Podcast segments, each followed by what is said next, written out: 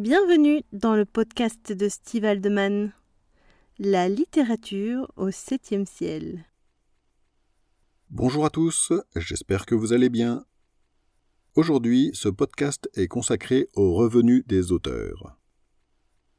En arrivant sur Facebook pour démarrer la promotion de notre double roman, nous nous sommes aperçus que de nombreux clichés sur les auteurs ont la vie dure. En particulier, certains de nos contacts avaient l'air de penser que nous avions écrit une histoire d'amour BDSM dans l'objectif de faire fortune facilement. Évidemment, ces personnes pensaient au succès phénoménal de 50 nuances de grès. Cela m'a fait sourire, et je me suis rendu compte à cette occasion que le monde du livre est très peu connu et que cette méconnaissance génère des fantasmes très éloignés de la réalité. En conséquence, j'ai écrit le précédent article qui explique quel est mon quotidien d'auteur. Pour le compléter, je vais maintenant vous parler des revenus des auteurs en prenant comme exemple mon cas particulier. À l'heure où j'écris ces lignes, nous sommes en août et les deux premiers tomes de notre double roman sont sortis. Rose et moi avons vendu 51 livres, tout format confondu. 43 exemplaires du tome 1 de Ma soumise, mon amour, sorti en septembre 2022, et 8 exemplaires du tome 1 de Mon maître, mon amour, sorti en juin 2023. 51 ventes, c'est à la fois peu et beaucoup. Pourquoi? C'est ce que je vais vous expliquer. Pourquoi en avons-nous vendu si peu? 51 ventes, tout le monde sera d'accord pour dire que ce n'est pas folichon mais il faut connaître les raisons de ce résultat.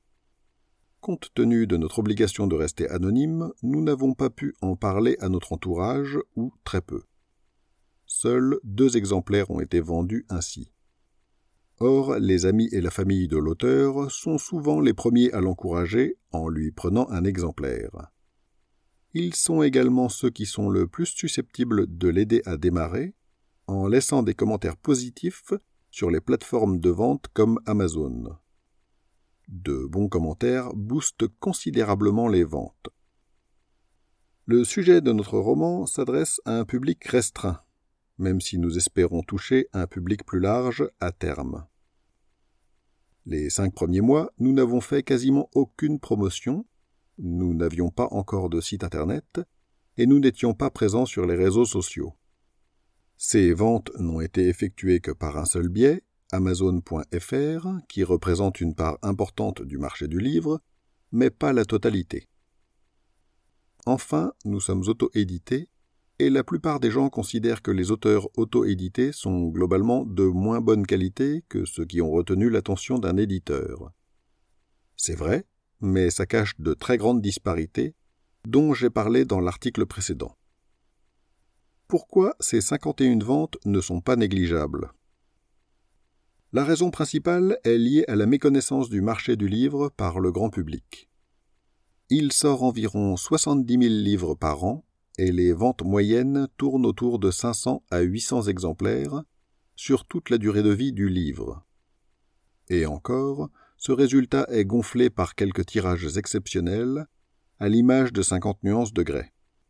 En réalité, un écrivain aurait en moyenne 50% de chances de vendre moins de 300 exemplaires en tout et moins de 1% de chance d'en vendre plus de 2000. Cela peut paraître difficile à croire, et pourtant. En 2011, Luc Châtel et Jean-Pierre Chevènement, qui sont pourtant des figures médiatiques connues, membres de partis politiques dont les adhérents constituent un vivier de lecteurs potentiels, auraient vendu seulement 931 exemplaires de leur bouquin. Cette même année, Christine Boutin et René Friedman n'auraient écoulé que 261 exemplaires du leur. En conséquence, si on se réfère à 300 ventes en moyenne, les 43 ventes du tome 1 de Ma soumise mon amour représentent déjà 15% des ventes moyennes, alors qu'il commence à peine son parcours. Quand j'ai rencontré Frank Spengler au mois d'avril, je n'avais alors vendu que 25 exemplaires, et alors que je le lui disais, il m'a fait savoir que ce n'était pas ridicule et que beaucoup d'auteurs auto-édités n'en vendaient pas autant. Il aurait pu me dire cela pour me faire plaisir, Sauf qu'il m'a rappelé un mois plus tard pour m'orienter vers un de ses confrères éditeurs, qui est à ce jour en train d'étudier la possibilité de nous éditer à compte d'éditeur. Il ne l'aurait pas fait s'il pensait que mes ventes étaient ridicules et que mon bouquin n'avait pas d'avenir. 51 ventes, c'est également beaucoup parce que la mode n'est pas du tout au livre de ce type. En ce moment, le BDSM façon histoire d'eau ne fait pas recette, comme c'était le cas entre les années 1990 et 2010. En ce moment, la mode est aux romances young adulte. Dans cette littérature, la sexualité est présente, mais d'une façon à la fois plus édulcorée et souvent moins réaliste. Nos 51 ventes sont encourageantes aussi parce que les deux tomes que nous avons vendus sont tous les deux des premiers romans. Nous sommes de tout nouveaux auteurs, quasiment inconnus, et la majorité des lecteurs lisent essentiellement des livres qu'on leur a recommandés. Or, on ne recommande pas quelqu'un qu'on ne connaît pas. Mieux encore, les deux livres sortis ne sont que des premiers tomes. L'histoire complète n'est donc pas encore disponible. Le second tome de Ma soumise mon amour ne sortira qu'en décembre. Alors avec tout cela, quelles ont été nos recettes? À ce jour, la vente de ces 51 livres et la lecture des pages via l'abonnement Kindle d'Amazon nous a rapporté en tout 387 euros et 44 centimes. Et c'est bien parce que nous sommes en auto-édition et que la formule d'Amazon est avantageuse. Cela dit, comme je l'ai expliqué dans l'article précédent, nous devons tout faire nous-mêmes et les redevances touchées sont en conséquence. Si nous étions édités à compte d'éditeur, nous n'aurions touché que 50 euros, voire moins. Et cette somme, nous ne serions pas prêts d'en voir la couleur, les auteurs ne touchant le fruit de leur travail qu'avec un décalage de six mois minimum. Qui plus est, ce sont des revenus bruts dont il faut déduire les charges sociales et les impôts. On pourrait croire qu'avec ce que nous avons encaissé, nous aurions pu nous faire un bon restaurant, mais même pas, car ce n'est pas grand-chose à côté des investissements que nous avons faits. Voyons les dépenses. J'ai commencé à écrire en 2007 et à l'été 2008 pour travailler dans de meilleures conditions, je me suis acheté un ordinateur portable pour 700 euros. Avec ce matériel, j'ai écrit quatre bouquins. La charnière de l'écran a lâché en 2016 et à partir de ce moment-là, il n'a plus été possible de le refermer. Alors mon PC portable est devenu fixe, en quelque sorte. Il a tenu jusqu'au début de cette année, mais après quinze années de bons et loyaux services, il a rendu l'âme. J'ai donc dû en racheter un autre pour 750 euros. En résumé, voici la liste des autres dépenses que nous avons fait.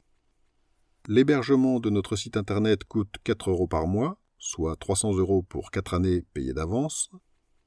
L'abonnement pour l'hébergement du podcast coûte 12 euros par mois, soit 144 euros pour un an. Nous nous abonnons de temps en temps à Canva pour 50 euros. Il y a également la correction des manuscrits, qui nous a coûté 1700 euros. Les illustrations, 4 couvertures, 1000 euros les prestations complémentaires 350 euros, des portraits pour la promotion des seconds tomes 1100 euros. Nous avons également réalisé un book trailer, ce qui nous a coûté 300 euros. Et la construction de notre home studio, à savoir le traitement acoustique plus le matériel d'enregistrement, nous a également coûté 1000 euros. Soit au total, des investissements à hauteur de presque 7500 euros. Compte tenu de ces chiffres, il paraît évident que nous ne sommes pas prêts de rentrer dans nos frais.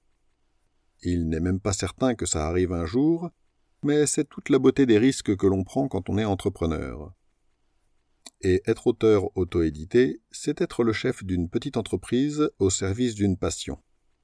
Surtout au début, rien ne garantit que l'on réussira à être lu, en dépit de tous nos efforts. Mais une chose est sûre, si l'on n'essaye pas de convaincre que nos livres sont bons, alors jamais on n'en vendra. Pour terminer, je vous mets en lien les vidéos d'autres auteurs présents sur YouTube qui parlent également de leurs revenus. Vous pourriez les trouver intéressantes. À cette occasion, vous pourrez constater que certains d'entre eux, en comparaison de leur nombre d'abonnés et de leur ancienneté sur YouTube, ont finalement fait peu de ventes. Vous pouvez découvrir les liens en description pour approfondir les sujets dont j'ai parlé. Si vous avez écouté cet épisode en podcast, je vous invite à vous rendre sur mon site stivaldeman.com pour y trouver les liens en question, d'autres articles, ainsi que les romans que Rose et moi avons écrits et ceux qui seront bientôt publiés. Je vous souhaite une excellente journée et à bientôt dans un prochain numéro.